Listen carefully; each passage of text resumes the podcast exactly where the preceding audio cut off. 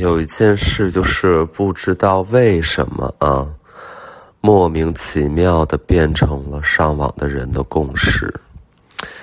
就它明明是错的，但是居然有那么多人附和，并且呢已经逐渐从网络生活侵染到了线下的空间。当人们提起这个话题的时候，就不免在人群当中听到一句这样的话，它叫做其实南方的冬天比北方冷。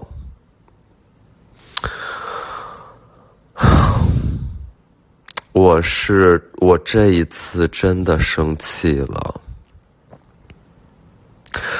我真的生我你不是你觉得就是好等一下，你别着急啊，我知道就是很多人他还是很认同啊，南方的冬天比北方冷这样的bullshit，但对他有一些道理，比如说什么，比如说北方有暖气，就是来来回回就这么一句，北方有暖气，北方有暖气。你像很多写字楼啊、办公楼啊，它也不是暖气，对吧？它也是空调。然后大街上很明显没有暖气，对吧？公交车里应该也不会有暖气的，对吧？然后你家里有暖气 ，OK？ 那首先是就比如说我家就没有暖气，但这我家可能是太个例了吧？哈哈，你家居然没有暖气？问号？对，我家就是没有。那 OK 个例，但我开空调，我觉得跟南方开空调也没有太大的差别，就真的没有太大的差别，而且北方可能会更干。那南方开空调就说是有多冷了，是有怎么地了。当然了啊，我这个可能就是我也没有到大家的家里去生活啊，我这个顶多到南方也就是出差，然后住酒店。那我心想，酒店它的供暖的逻辑跟家里应该也没有太大的差别吧。这个酒店不冷呀，不冷啊。我现在就是打开这个天气预报，我现在上海啊，上海现在早上9点多少度？17度，今天周四对吧？现在早上9点17度，北京4度。当你在比较南方和北方的时候，就直接对比咱们上海和北京。是吧？还蛮讲道理的，对吧？咱也不是说拿什么哈尔滨跟海口那么比，那你也知道，那没啥意义。那大家都知道，那海口暖和，哈尔滨冷。为什么就会有这样的语言呢？叫做南方的冬天比北方冷。你冷就是你冷，你不要比北方，你没有北方冷，北方更冷，北方太冷了。你就想一下，你到北方出差，你是多带衣服还是少带衣服？你11月、12月你到北方出差，你是多拿2件衣服，还是少拿2件衣服？你想一下。而且你想，北方的冬天很长呀，这个从10月底就开始凉飕飕，然后越来越冷，可能某一天突然间开始降温之后就一去不复返，眼睁睁的看着那一点点秋天从你的指缝间流走，然后大概就是到明年的2、3月份，3月份可能是乍暖还寒，对，就是大概对乍暖还寒，乍暖还对，就那意思，就是明天得到3月份，可能稍微才那么有一点暖，但是它也不是能穿什么薄卫衣和短袖的时候，它不是 ，no。哎呀，所以就，就是不喜欢，这一种叫做什么呀？耸人听闻的语言。为赋新词强说愁，我不喜欢，我觉得大家要尊重事实。耸人听闻，就是比北方暖和，别瞪眼睛说瞎话啦，好不好？你南方你冷，你冷不了几天。你说哎呀，南方一下雨一阴，哎呦冷死了。北京也是，北京冬天也有时候下雨，前两天那个下雪在地上化成了冰水，然后你这个水就是冰嘛，从固态转化为液态，它融化啊，或者它升华，它需要怎么样？它需要吸收热量，所以体感温度更冷啊。你比如说你现在看着北京零下1度是吧，但是下着雪呢，它体感温度就是零下7度，懂不懂？哎呀，都教过的事儿，更冷。那你说咱北半球对吧，咱们是从那个一般人们生活就是亚热带啊，温带，亚寒带，主要就是温带吧。你说温带它冬天它能多暖和？它哪能暖和呀？它哪都暖和不了。但是你要非得比一比，那肯定是怎么样？哎，纬度越高，气温越低；纬度越低，哎，怎么样？气温越高。啊，那跟那个什么太阳高度角那有关系，对不对？那咱们都学过的东西，还有同学搁那犟啊。这里面咱不排除意外啊，你突然在某一个省市自治区了，你下一个大雪，那你肯定是冷，水管都给你冻裂了是吧，你挺着急。但是咱们讲的是一个普遍情况，咱没有讲那个特殊气候，是不是？哎呀，我今年看那新闻的10月份呢，好像才10月份，新疆哪个地儿就开始下那大雪，门口堆个几10厘米厚，那你很难不笑死。就是10月份就雪就下成那样了，你说人家也没有说他比你南方暖和呀，人家没这么说，都没说，都在铲雪，就没空理你。就别哎这也能说7分钟。哎呀，我嗓子好疼呀！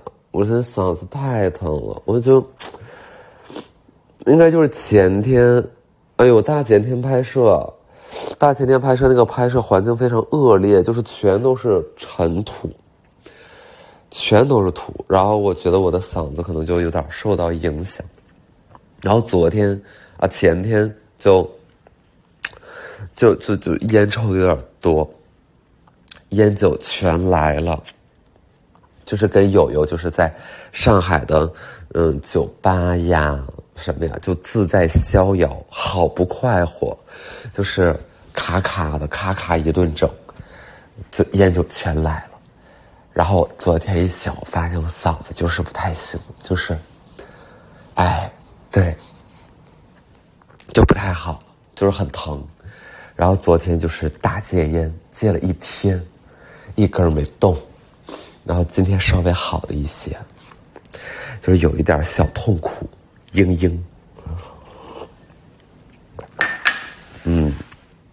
玩的挺好的，玩不错。这17度的上海，那挺高兴的。前两天有点阴啊，今天这又晴了，但我今天得飞海南岛，所以就哈哈，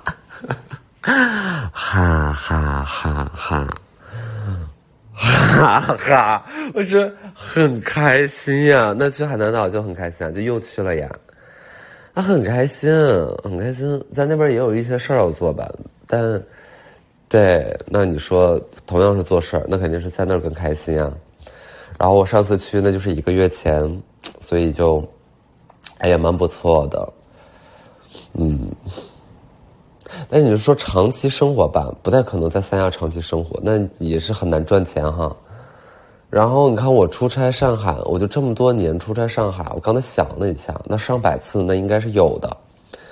那就但我即便出差这么多，那每次就是住酒店，然后到工作的地方，然后再回来，第二天坐飞机，所以就也没有体验，也没有特别的深。然后就是顶多是跟朋友领着啊，说啊这一家新开了啊，那一家新开了，然后就跟大家就是坐一坐这样的，所以很少看到白天的上海，就是基本上海就是在夜晚当中度过，那但也没什么的，我觉得挺好的。然后这2年嘛，就是身边所有人都搬上海了，就是真的，就比如说我花店开业，我找人来，就是大家来玩，就人来不了，就都在上海，有的就是上海出差，有的就直接住在上海了，就太多了。就是反而留在北京的是很少人的选择。但我不知道别的行业啊，至少像什么文娱啊、传媒啊，什么更或者跟商业更近啊，就赚广告钱什么这种的，就都在上海。然后包括很多品牌啊，就国内原创什么都在上海。因为我就这两年就在想，就是要不要来，就是去年特别想来，而且我去年就是跟我同事就念叨了一年，因为我同事呢也喜欢上海，就这个事儿就是很好笑，就大家破音儿，大家其实都挺喜欢上海的，就是都觉得好，然后那我说那既然大家都觉得好，那我们就去吧。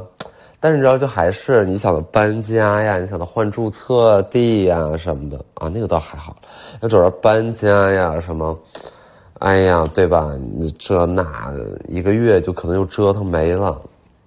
然后你在这边，你说成本吧，反正成本哪儿都不低，我就觉得那都不用比。你适应，你再适应一段时间。总而言之，我觉得说吧，这是一个，反正是个事儿。就要做好这个打算呢，就得真的特别确定，但我又没那么确定，因为我当时很难保证自己并不是因为感情而冲动，你知道，我特别难保证这件事儿，因为去年那会儿嘛，就可能就是情感上有些波动，然后就特别想来上海之类的，就是我觉得人也不能太任性，那你今天啊，因为这个能来，那明天你可能情感有问题了，你是不是还讨厌上海了？所以就很害怕这种事儿发生，你千万轻易的不要因为一个人对一个人的情感的好坏和你认识他所在的那个地方关联起来，因为就会，有些很可惜的地方，就是比如说你不喜欢这人啊，你顺便讨厌了这个城市，就很可惜，很遗憾，就不应该这样。然后呢，对，反正就是。想了一下，然后又因为呢，今年年初的时候呢，在北京又有点情感的波动，然后觉得说，哎呀，还是北京好。就是你知道，哎呀，我这个人呢，就是没有什么自己，没有什么自己的主见，其实，然后呢，往往都是，反正跟谁好，谁在哪儿，我就觉得说，那我就要在哪儿，不是一个特别说，你得听着我的，你得跟着我的。或者说我的发展比什么都重要，我宁可，那咱俩就别谈了呗，对吧？就是我不太是这样的。我觉得前两天秦岭说那个挺对的，就我是属于那种，但是他不是我啊，但他这话说挺好的。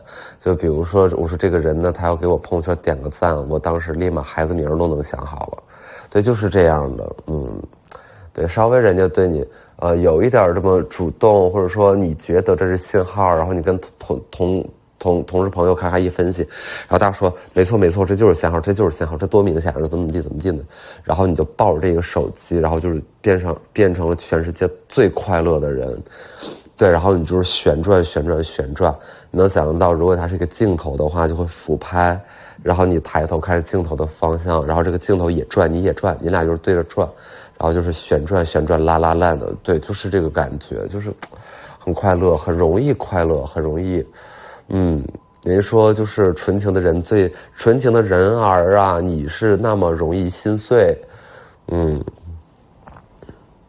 如果可以的话，我也想当一个渣男，渣男或者渣女吧，就是如果可以的话，我也想当。你说你不想当吗？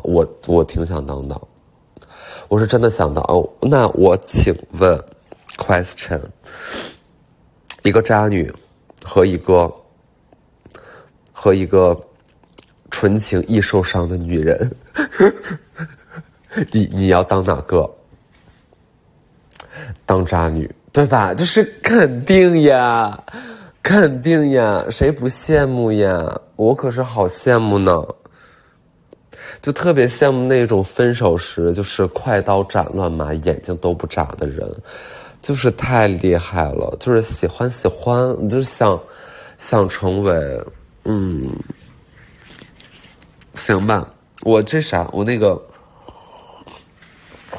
咖啡喝完了，我再接点咖啡。其实也是嗓子难受，也有点不知道说啥，我今天也不知道说啥，但是anyway我就是总不知道，这也不是第一次不知道。那一般就会用一些什么，会用一些成语啊，然后会编一些故事啊，就去填充时间。但是觉得呢，就是你就这么点儿小套路，就是不能一直用，就是不能一直用，就是一直用，对吧？大家就觉得你，也无非如此。而我呢，我这个人就是喜欢给别人制造惊喜的人，就让大家发现说，哇哦，他也太有才华了，他长得漂亮，又来了，长得这么漂亮，有高贵的品格，优秀的灵魂，同时他还写的一手好字。同时他是一个思想丰沛的艺术家，哈哈，同时他还保持着人内心的纯良和小天真，哈哈，然后他又幽默又风趣，同时他单身又多金，单身又多金。哎，我跟你讲，就是我刚才这些形容词，如果真的是有另外一个男的或者一个傻，就是他就是这些形容词，那我真的很想见见这个人，我就是想看看他是有多金。对，大家一定要不遗余力的变有钱。我跟你讲，有钱才是硬道理。当然了，守住你的底线，啊，守住你的底线。但你但凡有点机会，你能赚点钱你就赚点钱。我原来不这么想啊，我几年前可不这么想的。当然了，我觉得人都有阶段。你说你刚20多岁，你就满心思就全都是钱，那。反正也有这样的人吧，但我觉得确实是不着急啊，你不着急，20多岁算了啊，20多岁就是，你也不知道咋赚钱，行吧？你就别着急了，你就跟着那个 go with the flow 就行了。那你看我现在你就快30了，那我跟你说，你要是不考虑赚钱，那，反正那可能大家人生路径不太一样，我觉得就是。能赚点是点，能想办法给自己挣点钱就挣点钱，因为不挣钱你支撑不了梦想，就梦想很贵，就梦想是特别贵的一种东西，就是，你很少，就你懂我意思吧？我觉得不是特别需要解释，就是你比如说啊，听起来跟商业特别远，但实际上跟商业完全的近啊，就是。就比如说艺术，你说艺术和商业啊，就是两种诉求之类的。但是，比如说现在艺术明明就是和商业如此的浑然一体。但是呢，你想我作为一个，比如说当代艺术家，我作为一个艺术家，我想做一个作品，如果这个作品要满足内心的一些设想和构建，它需要花很多钱，就它不是一个真的我就是拿几张 A4 纸叠吧叠吧就出来的东西。我可能需要一个空间，我需要一个厂房，我需要一个棚，我需要很多工人，我需要，某一些材料，我需要，而且我需要时间。如果做它的话，我不能干别的，所以这些东西都很值钱，都很贵。就每一个作品都是有标价的，就是它那个标价还不是说我到最后拍卖多少钱，而是它，对吗？就是你看，即便是跟商业很远的东西，它也怎么那不是废话吗？就是废话。那你说我开个店，那。你知道这个事儿是这样的，你只有赚钱呢，你才能进更好的东西，然后去卖更好的价格，或者有更多的利润，或者说你有更高的品质，对吧？就是，就比如说做生意太容易进入到负循环了，因为你没赚钱。就比如你开餐厅，因为你没赚钱，所以导致你很多料你不敢进，很多菜品你就出不了，或者是说很贵的菜你就做不了，你就只能越做越低，越做越低，就越做越差，越做越差。然后比如说你赚不了钱，你就雇不了好的厨师，然后团队人就会流走，因为他觉得别地儿给的更多。所以是呀，那就是这么回事嘛，就是能赚钱就赚钱，真的。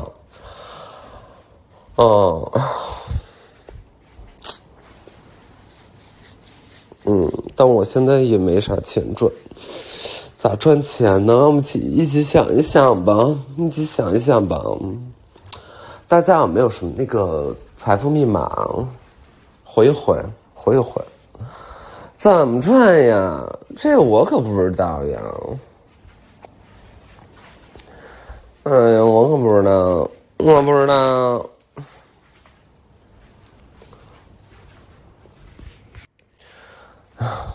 就是还是得发财，还是得发财。然后那咱们想想呗，咱们发财了啊，咱们就是都发财了，对，就是反正听播客就咱们都赚钱了啊，就过上自己那个像样的小日子、小生活，然后接下来我们干嘛呢？你们说，友友们，咱们一起想想，接下来我们买房子。对，接下来我们买房子，我们买什么房子？别听什么那些什么外国人什么什么啊，一辈子租房子啊，他们不要房子，他们房不好，我们房这么好，我们就是得买房子。好，我们就是买房子，然后我们买个什么呢？我们买个2室1厅，对，咱们都买那种2室1厅，然后就是那种。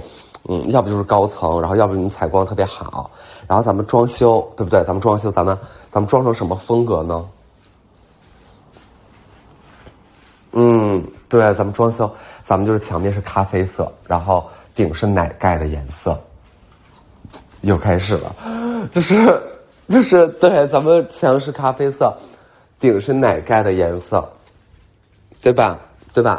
然后你说，然后咱们干嘛呢？对，咱们就是养狗，养什么？养泰迪。有的泰迪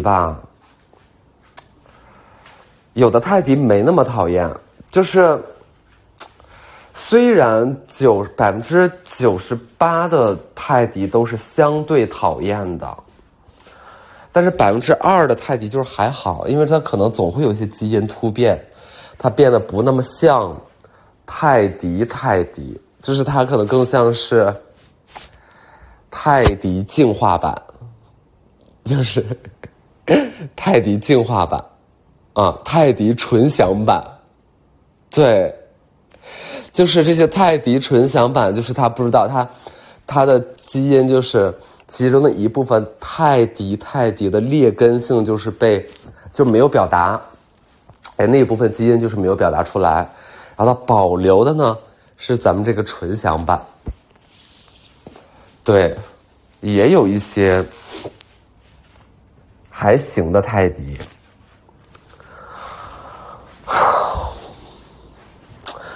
但是比较少，